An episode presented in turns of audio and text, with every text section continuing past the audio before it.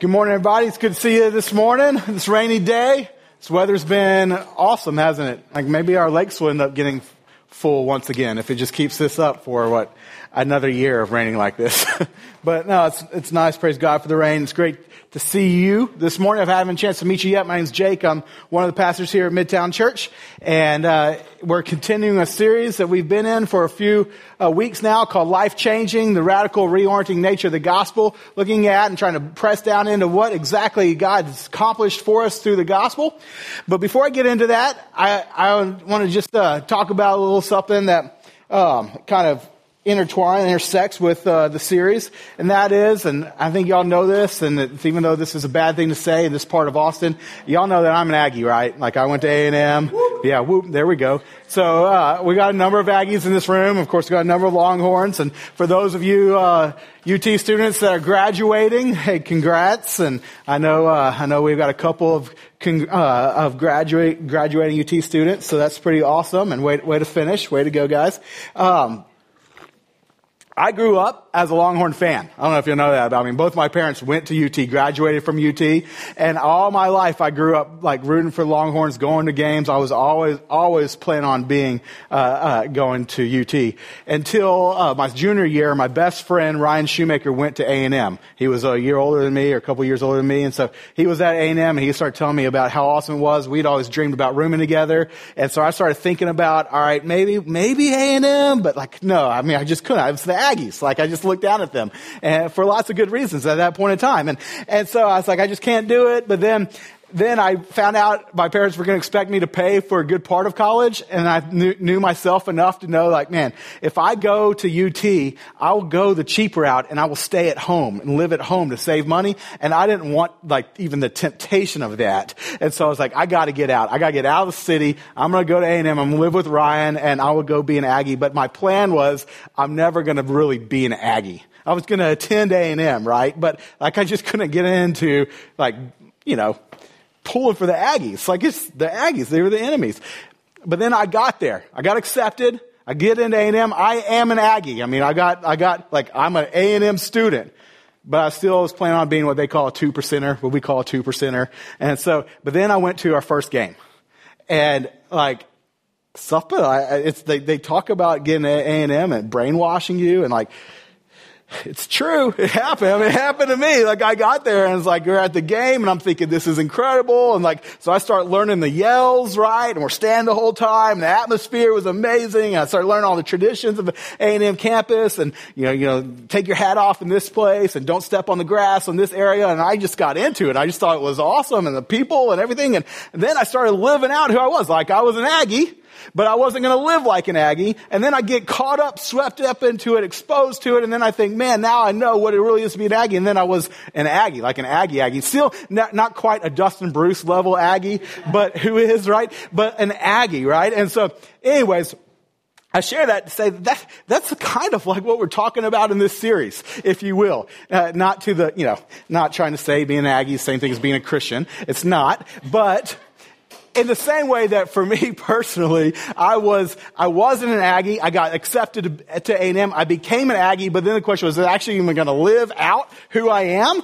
And then I ended up deciding, like, because this is who I am, and because I got exposed to it, and I found out more about it, then I ended up trying to live out who I was. It, it, flowed. Well, guys, that's how it works with the Christian faith in the sense that we're trying to spend time in this series helping us er, understand that when you put your faith in Jesus Christ alone for the forgiveness of your sins, you trust in Jesus to be your Savior, that God does something in that moment, at that exact moment when you put your faith in Christ, God does something that changes who you are. That in that exact moment, you go from being someone who's guilty to someone who's being forgiven. You go in that exact moment from being someone who is unholy to someone who's declared holy. Someone who what was unrighteous to being declared righteous. You go from someone who was, uh, has no power an inability to say to no to sin, yes to godliness, to now someone who's who's uh, mastered by God and has the ability, God living within you, to say yes to righteousness and represent God fully as He designed us to. Like there's something here that just changes, that you become brand new. That not only you're where you spend forever, your eternal destiny, not only does that change, of course that is something that changes, but where you live, how you live, who you are now right now in this life completely changes. You get a new identity. You become a new person. And the way that God changes you when you put faith in your faith in Christ, it's different than the way that we go about changing ourselves, right? We've talked about this a couple weeks now, just as a reminder. It's not the same thing as how we try to change ourselves. We, by our work, we do something to be someone. That's the normal way that we change ourselves but God, He says, no, no, it's based on who I am and what I've done. I declare you someone new. Now go live out who you are. It's not what you do that makes you someone. It's what God's done that makes you someone. And then you live out who He says you are. And that process, it's hard to wrap our mind around because it's a faith-filled process. It's like we like it whenever we do something to be someone because we can say like, I've accomplished something and I know for sure because I have this, this diploma or this whatever, this job or this, you know, whatever it might be. Then I know I can point to that and say that because of that I am this. But for us, we need to accept by faith that because of what God has done, what God says, it's just as true, if really I would argue even more true that you are someone new, not based on what you've done, but based on what God has done. The question is, will you believe it? Will you embrace it, who He says you are, based on what He's done and who He is? And so that's the process of how we change. We've been using this, this grid throughout this series. And so going back to, okay, what make, what, how God changes who we are starts first with who is God, and then what has God done, and then who am I as a result, and how should I live in, uh, uh, in light of who I am who God's made me to be. And so we've been walking through that. And in this series, we've been pressing down on Matthew 28, which is, uh, if, you're, if, you're, familiar with that passage, you've been with us the past couple weeks. It's a passage where Jesus is about to leave uh, his disciples, his followers, and he's going to send to heaven after he's already died and risen again. And he's given it like kind of last parting words. And he says, Okay, I want you to go make disciples. In fact, let me read it for us. Matthew 28, verse 18. Then Jesus came to them and said, all authority in heaven and on earth has been given to me. Therefore, go and make disciples of all nations, baptizing them in the name of the Father and the Son and the Holy Spirit, and teaching them to obey everything I've commanded you. And surely I'm with you always to the very end of the age. And in this passage, there's something very significant we've been trying to like press down and help us like wrap our minds around over the last couple weeks. And that is that Jesus is saying the last thing to his disciples before he ascends to heaven. He's saying, okay, here's my parting words. Here's what I want you to do. Here's the mission, kind of purpose for y'all. I want you to go make disciples of all nations. And then he gives them instructions on how to go about that. And the first thing he says is baptizing people in the name of the Father, Son, Holy Spirit. And then after that statement, he says, and teaching them to obey all that I've commanded, right? Now, what's the importance of baptism? Why does he make that such a big deal?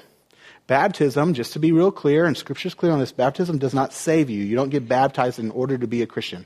That what makes you a Christian is what Jesus did for you, not what you do for Jesus. It's Jesus' death and resurrection. It's faith in that. So you don't get baptized to be saved. But baptism is this like naming ceremony. It's a naming ceremony.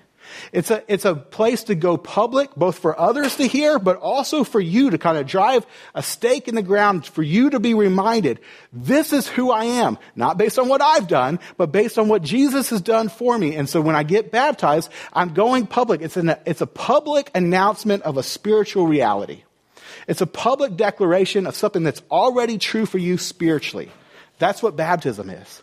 And Jesus says, oh, it's so important. If you're going to go make disciples of all nations, because you need to make disciples of all nations, Jesus said, everyone needs to know what I've done for them. I've died and risen again that they could have peace with God. Everyone needs to know that. So you take this message to all the nations. But when you take this message to all the nations and you're going to tell people this and they're going to need to go and tell other people this as well, before you go, hey, go tell all these other people, you need to first say, you need to understand who you are. You need to understand when you put your faith in me, Jesus is saying, you change and you become someone new. help ground them in that, in a sense with baptism, like bathe them in who they are, their new identity, help them grasp that, and then tell them to go live out who I have made them to be. That's when you go and do. Once you understand who you are as a result of what I have come and done. And so baptism is incredibly important for us to grasp our identity. And that's also why we're doing this sermon series. Not to take place of baptism. If you haven't been baptized, I want to encourage you. Take that step. Get baptized. It will help you. Just remind yourself, this is who I am. And it will say to others, this is who we are in Christ. This is a great thing. But also, this is a part of just teaching this. To understand that we need to understand what Jesus is saying is so important. Like, who are we? Based on what God has done. Let's grasp that. Let's embrace that. Let's believe that and then allow who we are based on what God has done and who He is drive what we do. So that's kind of what we've been in the series. And so we've taken some time and we've asked the question, okay, what does it mean to be baptized in the name of the Father, Son, and Spirit? And two weeks ago we talked about what does it mean to be baptized in the name of the Father? Well, who, who does that tell us God is? What tells us God is Father? And what is the Father like? Well, what do we see? We see the Father gives His Son. And so he gives his son so that we could be what? Made into his family. That we are now the beloved sons and daughters of God. When you put your faith in Christ alone, forgiveness of your sins, we become beloved sons and daughters of God and we become family. Everyone who believes that. It changes who we are. So then what should we go do as a result? Well, we should love each other. We should love each other like family, and we should love those who are outside of the family of God. We should love them like the lost children, lost brothers and sisters of, uh, of, of God, and treat them like God treats them, going after them, like God goes after them, loving them, waiting for them to take their seat at the table, the family table. So that's how we live in light of who we are, who God is. And then we said, okay, last week we talked about what it means to be baptized in the name of the Son. Well, who is God? He's God is the Son, and who's Jesus? He's the Messiah. He's the anointed one. He's the King, the King of Kings. And what did the King of Kings do? Well, he didn't come to be served, but to serve and give his life as a ransom for many. It's an amazing aspect of who Jesus is. And because the King would come and serve, his, through his service, we have been made servants. That the name of Jesus, every knee will bow and every tongue confess. That as a result of Jesus' service for us, we are adopted into the family of God, but also become servants of the King. And so, how do we live out who we are? Well, we serve. We serve the least. We serve, when we serve the least, we serve Him. We serve each other as family. We, we serve others as God has served us. So that's a part of what it means to be baptized in the name of the Son. Today, I want to spend some, our time asking the third part. What does it mean to be baptized in the name of the Spirit? Now, for those of you who maybe have a different kind of uh, um, spiritual background, let me just quickly say, being baptized in the name of the Spirit, I don't mean what some people talk about as being baptized in the Spirit, which is a different thing than what I'm talking about here. And so, being baptized in the name of the Spirit just means how does who God is drive who we are? make us who we are and therefore uh, influence how we live. And so we ask, okay, well, who is the Spirit or who is God in this? Well, God is a spirit. He's the third person in the in the in the Trinity. The uh, th- uh, God the Father, God Son, God Spirit. So God is spirit. Well, what does the Spirit do? What does God do? Well, in Scripture, there's a we're told a lot about what the Spirit does, but unfortunately, oftentimes uh, it feels like in, in Western Christianity, minus maybe a more charismatic church, the, the, the, Holy Spirit does not get talked about very much. And many of us walk around with a very limited understanding of, of who the Spirit is. People, uh, Francis Chan, a, a, a, pastor author that I like, he wrote a book just called The, For, the Forgotten God. And it was all about the Holy Spirit. The Holy Spirit is, is equal God as Father and Son. Well, we rarely ever talk about the Spirit. We think about, well, what does the Spirit even do? Well, if you look in the life of Jesus, you see the Spirit very active. In fact, think about when the uh, first time the Spirit um, shows up when Jesus is beginning his public ministry. Y'all remember where that is? It's at his baptism, right? In fact, uh, let me just read it for you in Matthew. Um, let me see, Matthew chapter 3, uh, verse 16, we're told this. And when Jesus was baptized, Immediately he went up from the water, and behold, the heavens were opened to him, and he saw the Spirit of God descending like a dove and coming to rest on him. And behold, a voice from heaven said, This is my beloved Son, whom I am well pleased. And what's interesting about this, and something that we can take away from this, is that when Jesus is baptized, like he had spent like 30 years just in, like, behind the scenes. Like the King of Kings, the creator of the universe, is there living among us and he's not making a big deal about himself. But there comes to a point where he's going to go public with his ministry. And what he does to initiate his public ministry is that he gets baptized. And he gets baptized and the Spirit of God comes upon him. And then he begins his public ministry. And I think that that uh, connection that chain of events is very insightful. In fact, when we keep looking, as we will this morning, what the Spirit does is that what we'll see is that the Spirit of God empowers us and sends us out to uh, participate in God's mission to save people. That that's what we see in the Spirit. The Spirit empowers us and sends us out to participate in God's mission to save people. And what Jesus does, gets baptized, Spirit comes upon him, and what's next? He begins his public ministry, empowered by the Spirit of God to go do the work of God. In fact, Jesus' very first message, we see in Luke chapter 4, verse 18, it's this, that Jesus' very first, like, uh, a sermon, he's preaching, he opens up the scrolls to, to Luke, uh, I mean, not to Luke, to, to um, Isaiah 61. We read about this in Luke chapter 4, and this is what it says. The Spirit of the Lord is on me. Jesus is speaking. Spirit of the Lord is on me because he has anointed me to proclaim good news to the poor. And he has sent me to proclaim freedom for the prisoners and recovery of sight for the blind, to set the oppressed free. You see what he's saying? Very first message. And the Spirit of God is on me. And because, why? Why is the Spirit of God on you? So that I will preach. I'll preach the good news. I will preach the gospel. I'll preach the gospel of those who are oppressed and those, to, uh, those who are bound. And, and so that the blind can see. I mean, all this is like, I, Jesus is saying, I've got the Spirit of God on me to preach the gospel. This is what the Spirit does, guys. The Spirit empowers and sends us to participate with God in the mission and his mission in the world to save people. So, what does that mean for us? Well, it's interesting that in Jesus, at the end of Jesus' ministry, we see in John chapter 20, after Jesus has died for our sins, after he had spent the time in the tomb, third day, rose again. After he'd appeared to many people, seeing him alive, re- resurrected from the dead. And one of those appearances, it's to his disciples. And he gets together with them and he says this in John chapter 20, verse 21. He says, uh, Jesus said, Peace be with you. As the Father has sent me, I am sending you. Now that is a, that's a big statement, isn't it? Peace be with you. As the Father sent me, I'm now sending you. And how did the Father send the Son? Well, he sent the Son by uh, coming as a servant. He sent the Son to leave what was comfortable, to go to what was uncomfortable, so that people would know what God is like and what God has done for them. Like the Father sent the Son out, Jesus said, Now I'm sending you, sending you on the same mission, also sending you with the same power. Because notice, in verse 22, and we're about to read it, he does not say, and so now I'm sending you, so do your best to change the world. he doesn't say, okay, now I'm sending you so that you could really try really hard to be like me. You know, just try to live up to me and measure up to me and you can do it. You can do it. Just, just try. That's not what he says. Look what he says in verse 22. So just read the whole thing. Jesus said, peace be with you as the Father sent me. I'm sending you. And with that, he breathed on them and said, receive the Holy Spirit.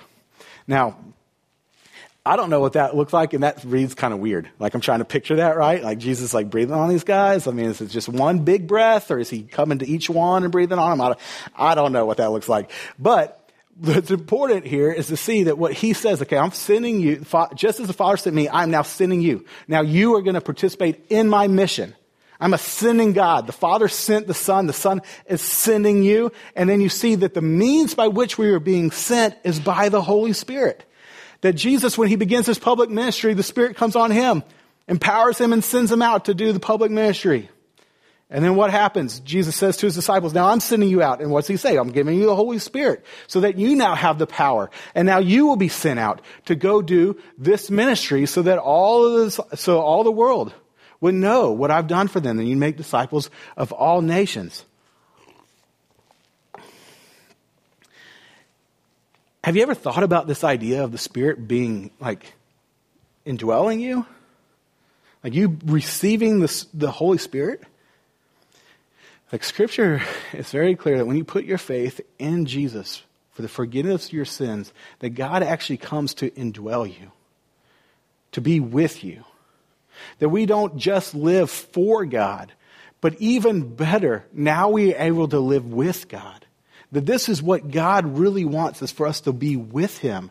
And so He comes to indwell us. Like this is one of the most crazy thoughts, and I think uh, of all time. Mean, it's, it's just, it, it's so mysterious. In fact, that's exactly what the apostle Paul says. He calls it mysterious. In Colossians 1.27, he says this, To them God has chosen to make known among the Gentiles the glorious riches of this mystery, which is this, which is Christ in you, the hope of glory. And as that, like that is a mystery, isn't it? A God coming to indwell us, the God living within you. Like I don't, I don't know if I can really explain that. Like, what is that like? And what does that mean? And how does that work? And like, I don't, it's a mystery, but it's a mystery made only, only made possible by the gospel. Because through what Jesus did for us on the cross, he made unholy people holy temples. That through Jesus' death on the cross, he made unrighteous enemies of God beloved, righteous children of God. That when you put your faith in Jesus Christ, this is what was changed in you immediately. And as a result of what God has done for you, now God can come to dwell with you. That you have the Holy Spirit, the Spirit of God, reigning and living with you, in you, because of what Christ has done for you. It's, um, it's unbelievable. It's, it's, it's incredible. But, friends, it's true. You have the Holy Spirit in you. So, what does that make us? If we have God with us, how are we changed? As a result of who God is, Spirit, and what He does, empowers and sins. And so Jesus dies to make us new, brand new, so the Spirit can come live within us. If we have this Holy Spirit within us, then what does that make us? Well, the best word I would know to use to describe what we are now, identity language, who we are now in Christ, how we've been changed is this, that we are missionaries. We are missionaries. And I don't know how that word strikes you. You think, man, I don't know if I want to be a missionary. Or like, I don't, I don't think I am a missionary because I certainly don't live like a missionary or I'm not going to live like a missionary. I have no plans to move and go to some other country and tell people about Jesus. That's not me. So I'm not that. I'm not going to be a, a missionary. But let me make this really clear for you. A missionary is not someone who goes to a different place to tell people about Jesus. That's not what makes you a missionary. What makes you a missionary is what God has done and that who you've received as a result, the Holy Spirit. And because you have the Holy Spirit, you are a missionary. So you don't do something to be someone. That's not how God changes you. What, who God is and what God's done is what changes you. And now you go and live in light of that. The other thing I want to make clear is that you don't have to, therefore, as a missionary, go to a different place to tell people about Jesus. A missionary is simply this a missionary is someone who's been sent by God.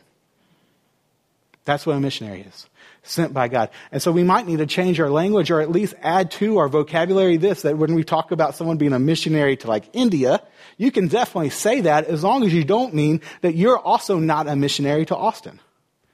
Because that is who, where we have been sent. Wherever you are is where God has you. You've been sent by God as a missionary.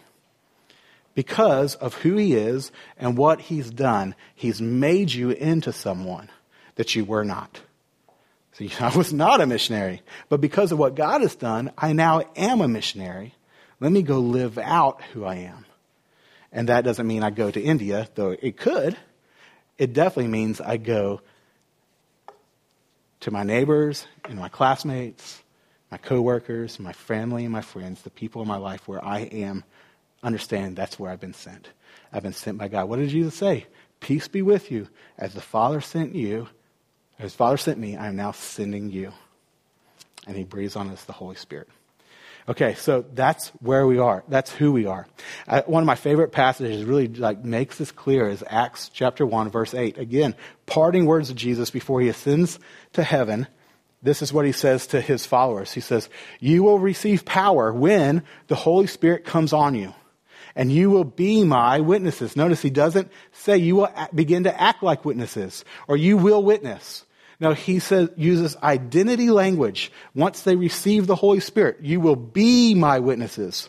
In Jerusalem, that's where they were, and in Judea, the surrounding area, big geographic area, Samaria, countercultural area, and the ends of the earth. That Jesus is saying, okay, I want you to hear this.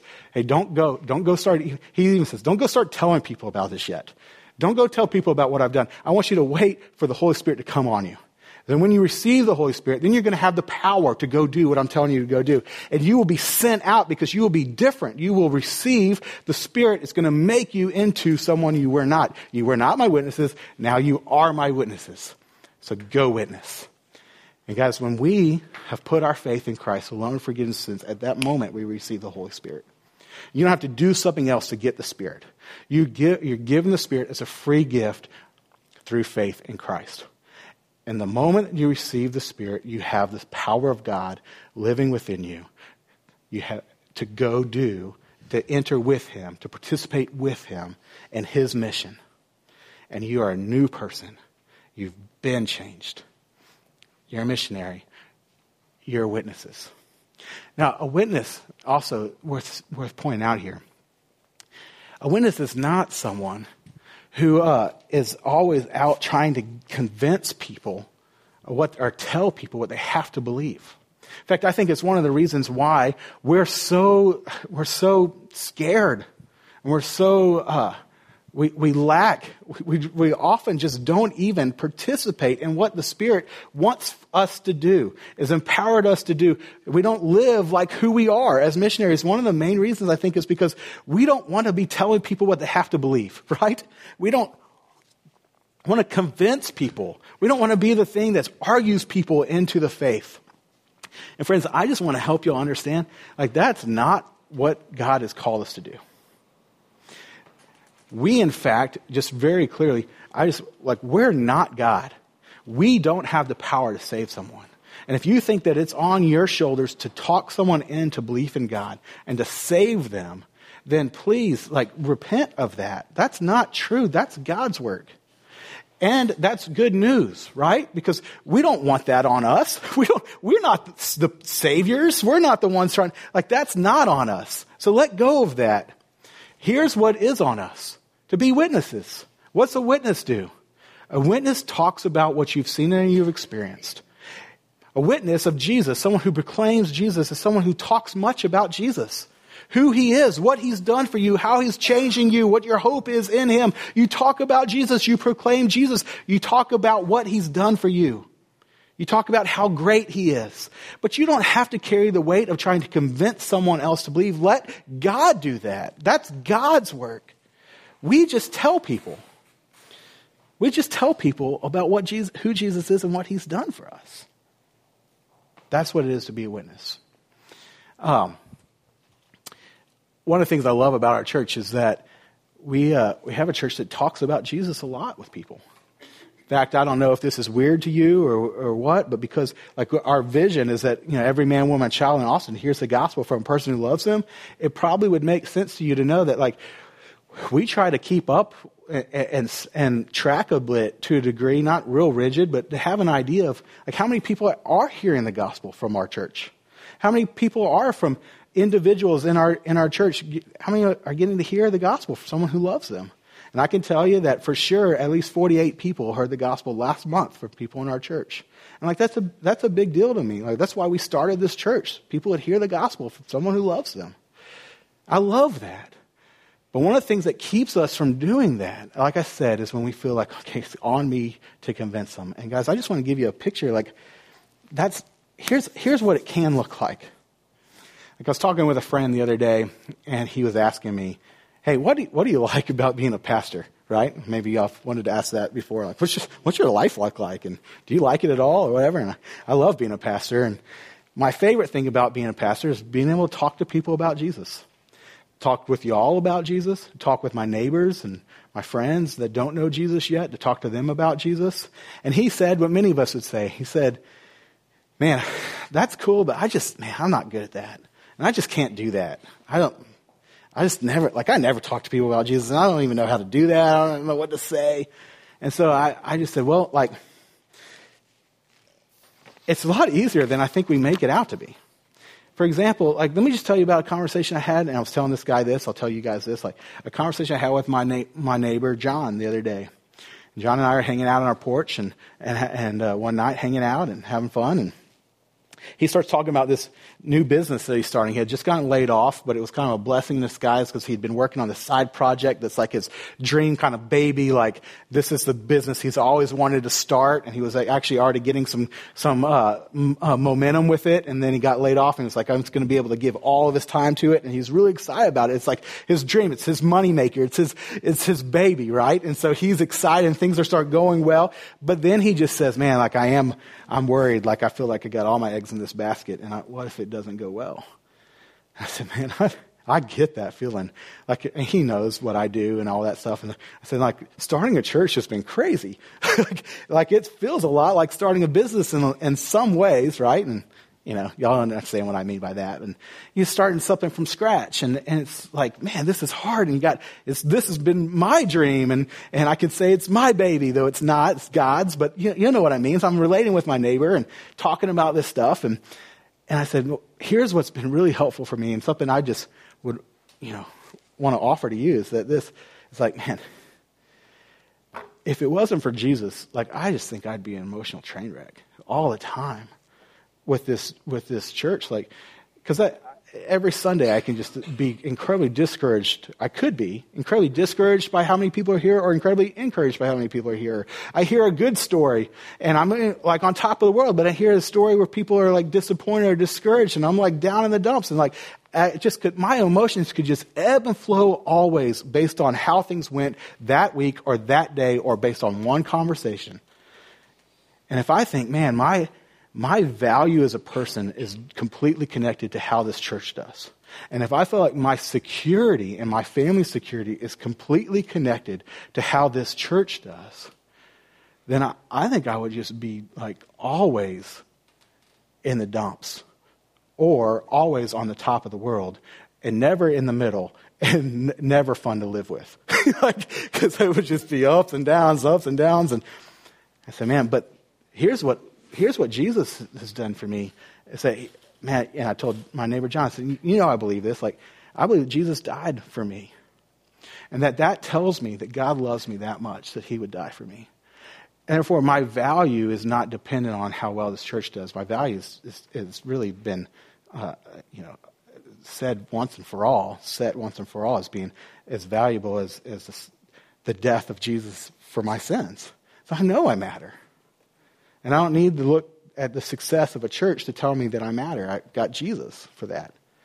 And the other thing I know is that if Jesus loves me enough to die for me, then I'm secure. Because if God of the universe cares enough to die in my place, then he cares enough to take care of me and my family.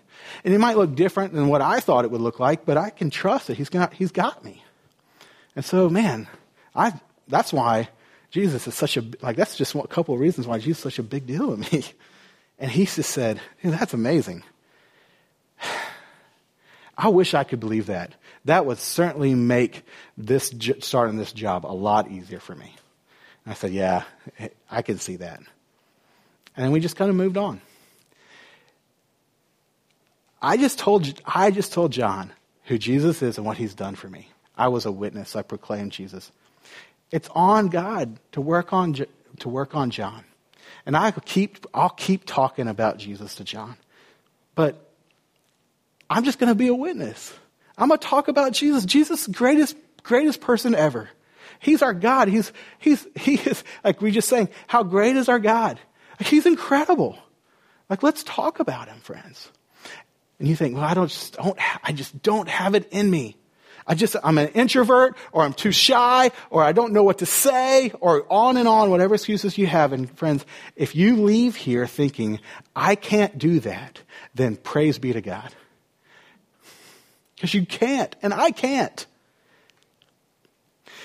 But if the result of this message is that it leaves you thinking, I need someone who's better than me to be able to do what we were talking about and to be able to live out who I am in Christ, then yeah, you've got it.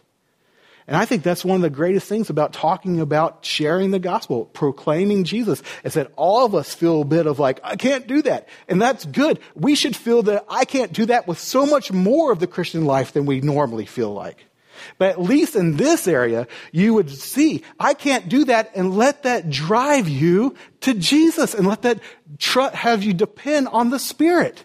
That's why we've been given the Spirit to empower us and to send us out in the mission of God. And so this is not about you trying to be better and you trying to work up the strength or the extrovertedness or the whatever. Like that's not, this is about depending on the Holy Spirit. And when you put your faith in Christ, you're baptized in the name of the Spirit.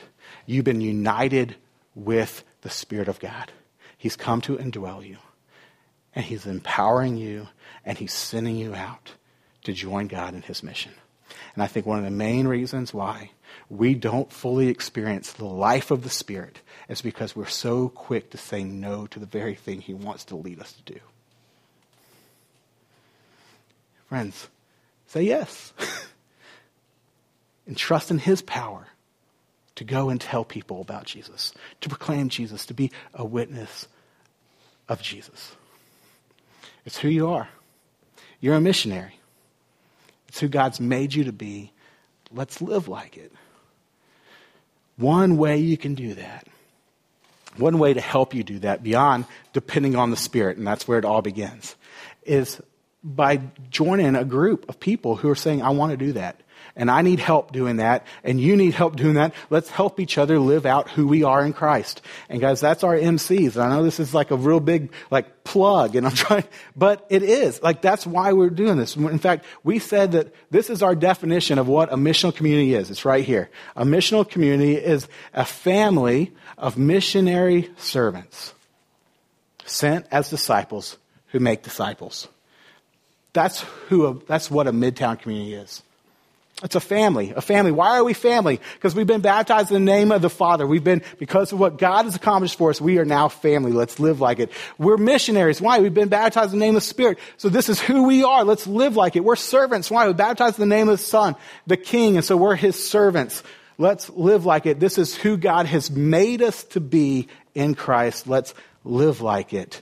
Let's get together and connect with each other and help us live out who we are. And Midtown Community is not about, it's not a to-do list. It's not now I've got to go do all these things. A mission community is a group of people helping us live out our identity life. This is who we are. Let's help each other live that out. And so I want to invite you to join a missional community, a Midtown community. Because there's people in our church who are saying, I want to do that. I want to live out who I am. I need help. Will you help me? And you can say, I need help. Will you help me? And together we can depend on God to help us all together live out who we are. We're going to end our time by taking communion. And I want us to think about two things as we take communion. And you can take communion by coming up here during our worship set and taking the bread and taking the cup. And anyone who's a Christian, put their faith alone Jesus Christ for forgiveness of your sins, you're invited to come take communion with us. But here's the two things I want you to think about as you take communion. One is this. Um, perhaps you're hearing this and you're thinking, man, I just, I, that's not me, and I don't live, I'm not living out who I am. If that's really who I am, I'm not living that out. I'm not good at that. I don't even know if I want to be good at that. I don't know if I want to do that. Or you think maybe some shame. Okay, I, I, know I'm supposed to be good at that, but I'm not good at that. I haven't been doing a good job, and you feel like you're not measuring up, and that's what you feel right now. Friends, as you take communion, hear this. We don't have to measure up. As we take communion, what we remember is what Jesus did for us. That he died in our place for our sins because we could never measure up. But God Himself laid down His life for us so that we could re- receive His righteousness. That Jesus became sin for us so that we could become His righteousness. And so as we take communion, we remember what Jesus has done for us and don't sit in your shame, but realize that Jesus said, hey, blame me. Blame me. And don't sit here and beat yourself up. Remember, Jesus, Jesus was beaten for you so you could be accepted. The second thing I want you to remember as we take communion is that uh, that's incredible good news, isn't it? And so as you take communion, rejoice that this is what Jesus has done for you. Rejoice in the love that Jesus has for you. As you take this communion, may you say to God, God, because of what you've done, Jesus, because your body was broken for me, because your blood was spilled for me, that we could enter into a new covenant, a relationship with God based not on what I do for God, but what He's done for me. Because of that, because this is incredible good news, God, will you use this good news and the Spirit I've received as a result of belief in it to compel me out of love to tell people about Jesus? And Jesus, thanks for how you demonstrated your love for us in this, that while we were still sinners, you died for us. And God, that you uh, have made us new. And that through what you have done on the cross for us, God, we are a new creation. And Lord, we are now declared by your work, by your word, holy and righteous. And you have come to indwell us, to live within us and that we're told in Romans 8 that, that the Spirit of, of you, God, your Spirit lives within us. The very Spirit that raised Jesus from the dead now lives within us. God, may we live in light of that truth and not be uh, lacking in courage or boldness, but dependent on you to live out who we are. Uh, missionaries, God, sent by you, just as you sent your Son to tell people about Jesus, the greatest news of all time, that you love them like you love us. It's amazing. God, can you help us live out who we are? For your glory, God, and the good of all those that get to hear. In Jesus' name we pray.